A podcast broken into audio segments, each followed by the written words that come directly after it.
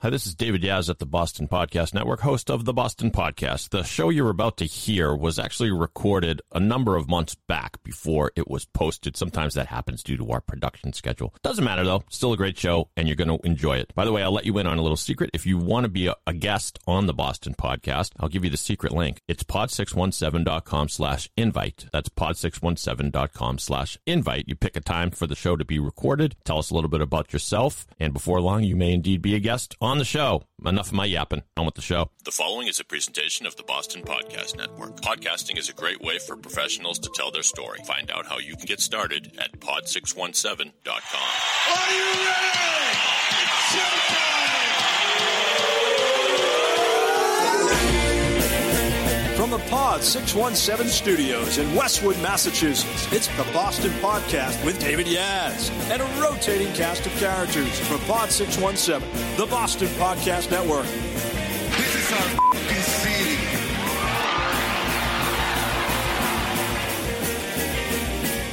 Hello, ladies and gentlemen, boys and girls, all the ships at sea, lovers, muggers, and thieves. Welcome to the Boston Podcast. It's the show where we tell the stories of your city through the voices of your city and sometimes other cities as well. Case in point today, we have a fantastic guest, and I'll get to that in just one moment. Just want to remind you that if you like this show, please follow us on Apple Podcasts or wherever you find your shows. Share it with a friend if you like it. And by the way, if you'd like your own podcast, we produce podcasts here at the Boston Podcast Network in our Westwood, Mass studios, but also remotely. We'll send you out a quality U S B microphone to get started. Go to pod six one seven dot com. You could be the next big podcast star. All right, enough of that business. I want to introduce my guest. His name, he comes to us from Dayton, Ohio. Go Flyers, by the way, right? Dayton Flyers. Oh, yeah. Yeah. He is Doctor Edmund Moore. He is the author of a book which intrigues me. It will intrigue you, too. It's called With a Father's Love. And let's welcome him to the uh, virtual studio. Let's give him a round of applause. All right. So how are you, my friend? Oh, I'm doing great. It's a beautiful day. A little, little wet here. Otherwise, it's a great day. Yeah, it's a little wet here as well. So you just mentioned before we started recording that you used to live in Boston. Whereabouts? I lived uh, on Cambridge, Cambridge Drive, right down the street from, uh, right across the street from the, from the Holiday Inn, down the street from uh, the hospital. Okay, sure. I, I know the area very well. And how much time did you spend in Boston, and did you enjoy it? I lived in Boston for three, about three and a half years while I was in graduate school. Okay. Where at? M I T. Oh, jeez. Yeah. We got yeah. a wicked smart guy on the show today. I closed out my uh, time there from graduating. I lived in Marvin Hagler's hometown. That's where I ended up living before I, I graduated. That's, uh, and that's Brockton, of course, right? Oh, yeah. That's, that's, that's the City of Champions, also home to Rocky Marciano. That's why it's the City of Champions. And and I have a Rocky Rocky Marciano note later in the pod. That's a teaser. That's just coincidence. But we want to hear about your, your book, and it's called With a Father's Love. And the background on it, is, as far as uh, I can tell, was you you got divorced, as I did, by the way, which is why I'm going to have so many questions for you. And you were Great. you were moved to start writing letters to your two daughters, and that eventually became this project in this book, if I catch the drift correctly. But but please please tell me about it. Please tell me the inspiration. Uh, yes, the inspiration was I was in the midst of a divorce, and since you've been through a divorce, you don't know if you're going to have custody of children or what yeah. the court system is going to do. Mm-hmm. And so to make sure that my daughters knew who I was, I wrote uh, a letter a week for fifty-two weeks. Wow. So I ended up calling the, the uh, ended up in a book called With a Father's Love, fifty-two or weekly letters to my beloved daughters. Mm-hmm. And so where and where did you begin with that? I mean, I, I, I let me take that back, because I can think of where to you would begin. You would probably begin by telling you, please know that I love you, and no matter what, I'm going to support you. But for fifty-two weeks, that's a lot of subjects you got to cover, right? So what kind of things did you write about? Well, of course, the first letter was uh, titled, I Will Always Be There For You, because yeah, even though I was going through divorce, I wanted my daughters to know. At the time, they was about eight and twelve. I wanted them to know that I would always be there for them despite going through this divorce. Mm-hmm. And did you, I take it you, you, it wasn't just for the sake of writing it. You sent them to your daughter. I mean, did your daughters write back? Do they, do they give you feedback on these things or what? Well, my daughters were eight and twelve. Okay. Yeah, so and uh, yeah. we're not in a, in a in a writing environment now. People are more attached to their phones and that kind of thing. Right. Uh, so It was actually a written letter to each one of them that I would basically give to them each week to read and ask them if they have any questions and that kind of thing. And I just uh, kept writing them. And eventually after fifty-two weeks, I said, well, I've written these letters for a year. And I just stopped writing the letters each week. But they covered a variety of topics from finances to preparing for college. I got one called Leaders or Readers, basically letting them know I don't intend to be a helicopter pilot. Mm-hmm. It's just a variety of, of topics I put in there. And the reason you said that, you are an engineer in the U S Air Force. Is that right? I'm a civilian engineer who works for the United States Air Force, correct? Okay. So that means you can't be deployed or anything. You're, I, is that what that means, or the civilian part? We can. Okay. We can We can be deployed. Okay. Okay. Well, but do you enjoy it? Yes. Yes. It's. Um, I've had many careers within a career, mm-hmm. working for the uh, the Air Force. All right. So what what advice would you give to people, and I suppose specifically men who are getting divorced? I take it you th- this this was years ago, and and now yes, okay, all right. And how did I guess I might as well cut to the chase? How did things turn out? Do you, how often do you get to see your daughters? Well, actually, it was eight years ago. Okay, and um, I have one daughter in college, so I see her when she drives down from Columbus, Ohio. Okay, and my other daughter, who's still in high school, we have a fifty-fifty sharing parenting plan. So I see her half the time, and my former wife sees the other half the time. What and what what advice would you give to people who are just starting the process? Which process? The divorce process. The divorce. First thing I would say is is get a competent lawyer. That'd be the first thing. It helps. Yeah, it helps. That that that would make things a lot easier. If you can work the work out the divorce with your with your spouse, do that mm-hmm. up front. That'll save time and pain and and money. Mm-hmm. Those are two things. But always all. But during the divorce, don't bad talk to your uh, your spouse uh, and let your children know that you love them. Yeah. If when in my divorce, it was, I would say it was more amicable than most. Although if you ask my ex-wife, she might give a different answer.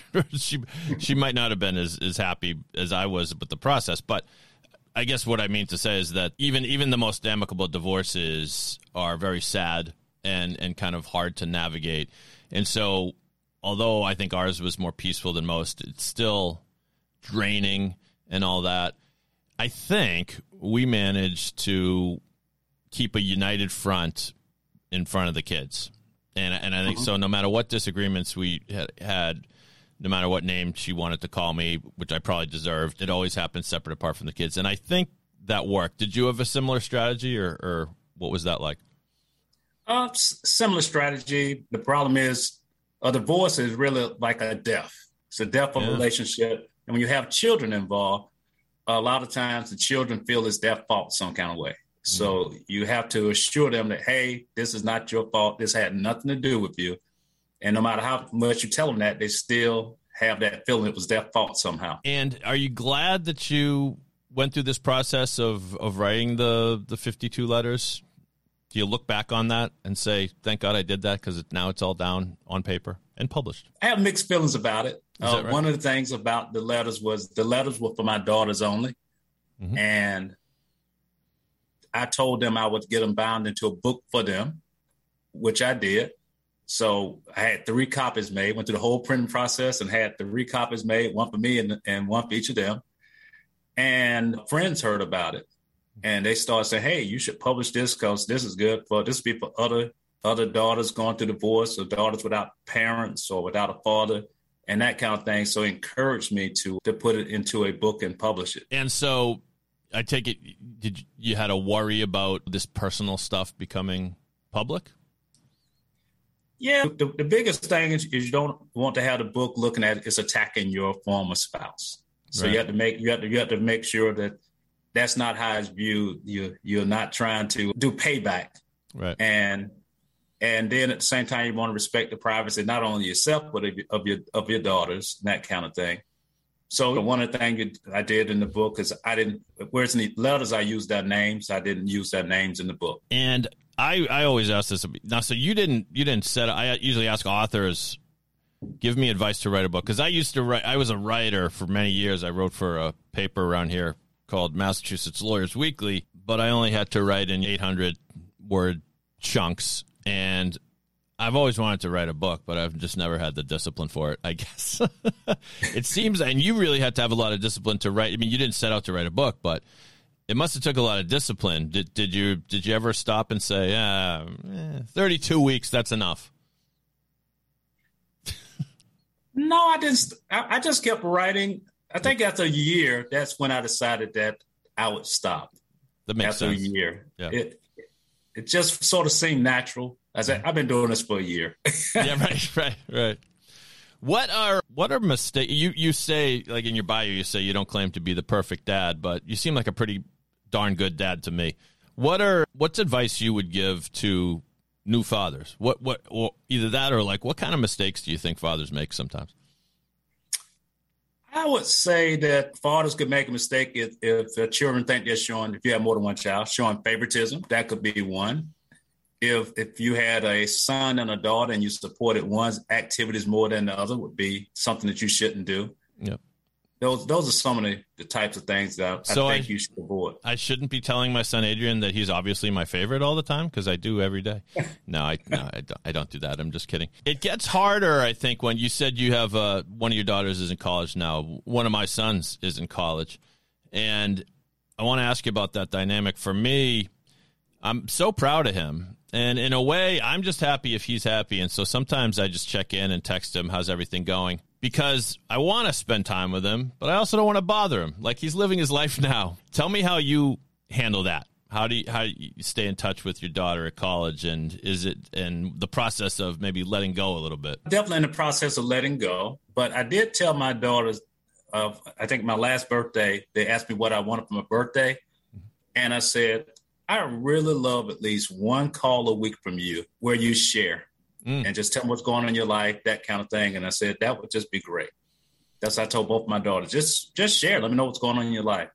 See, that's great. Even if there's not a lot to report, just just the checking in, the the the contact, because it's it's hard to get into habits like that. And they get older. They don't, let's face it, they they may not be thinking, we think that we're thinking about them all the time, but they're not necessarily thinking about us. I, I look back to when I was in college, and I definitely called home and checked in with my parents, but most of the time I was thinking about studying for my math exam or rushing a fraternity or trying to get a girl to pay attention to me or all those – you get all those things on your mind in college, getting along with your roommate and all that. So I think it's great. When before my son went off to college, we recorded a – a podcast. We're both fans of the T V show The Office. So I said, what if we did, what if we did a podcast on, we pick our ten favorite episodes of The Office and we do ten episodes of our podcast and talk about, so just kind of a random subject, something that me and him like to do together. But since I have all the podcast equipment here, it was easy. And now I kind of have that, that dig- if I miss him and he's not available on the phone, I can go back and listen to some of that stuff.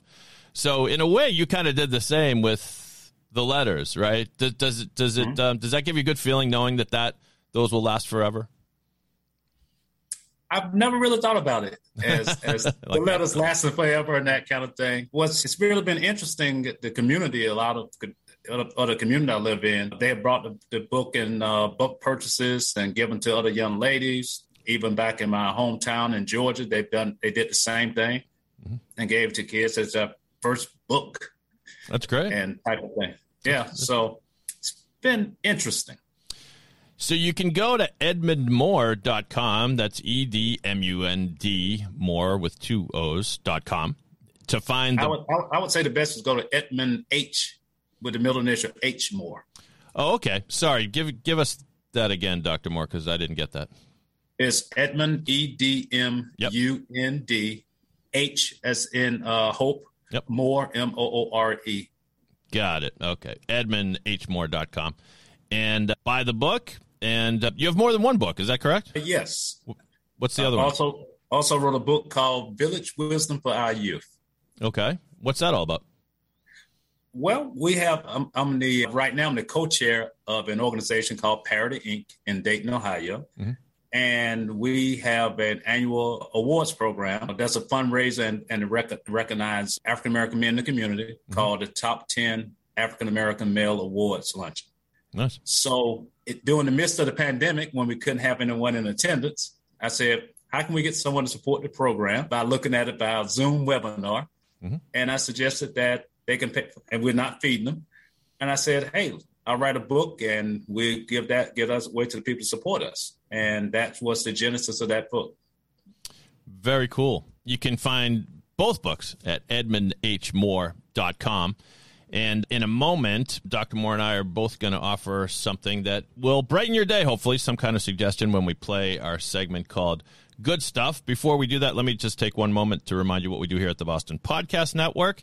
pod six one seven dot com is where you go if you want your own podcast. You could be the next big podcast star, kids. You could can, you can connect with your clients, your community, your network. It's a great way to uh, stay involved and get your name out there, whether you're an entrepreneur, a C E O, lawyer, doctor, candlestick maker. I don't care. We'll produce any show. It's pod six one seven dot com, and we will set you up with the whole deal, from intro music, outro music, to all the editing and all that stuff, and posting and hosting and all that. So you don't have to worry about a thing. You just go to pod six one seven dot com to get started. All right, as promised, let's play a round of Good Stuff. Oh, that's the good stuff.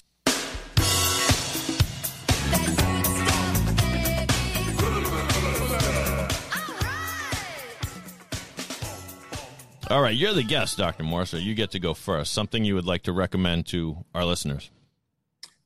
Well, since we've been in the midst of a of a pandemic for the past two years, there have been a lot of people working from home and they're sitting down all day.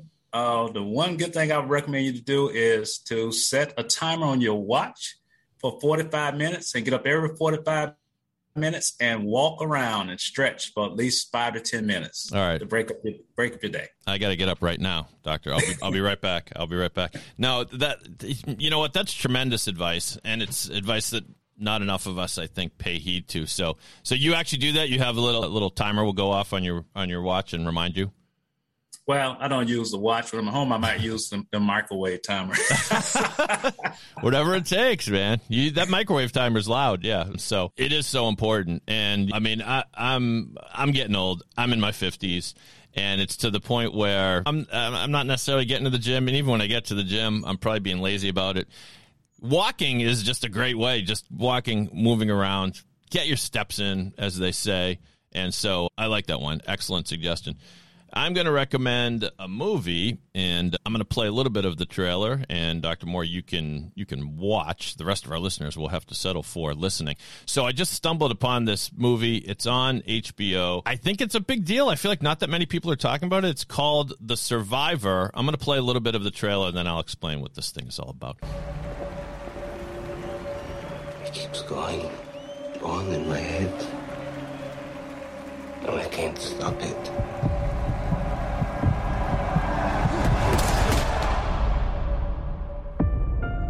Harry Haft, I'm a journalist. I covered your fight.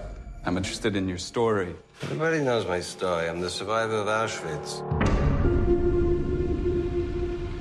We fight until one man can no longer get up. Hands up! Hands up! My girl from back home, she doesn't know that I'm alive. But if my name is in the papers, I want to fight Marciano. I will plaster your story all over the East Coast. Ah, so, see, I told you, I promised I was going to bring up Rocky Marciano again. And Doctor Moore's former home, Brockton, Mass. So, if you couldn't tell from the trailer, you probably just got a flavor of it, but it's a true story of this Holocaust survivor named Harry Haft.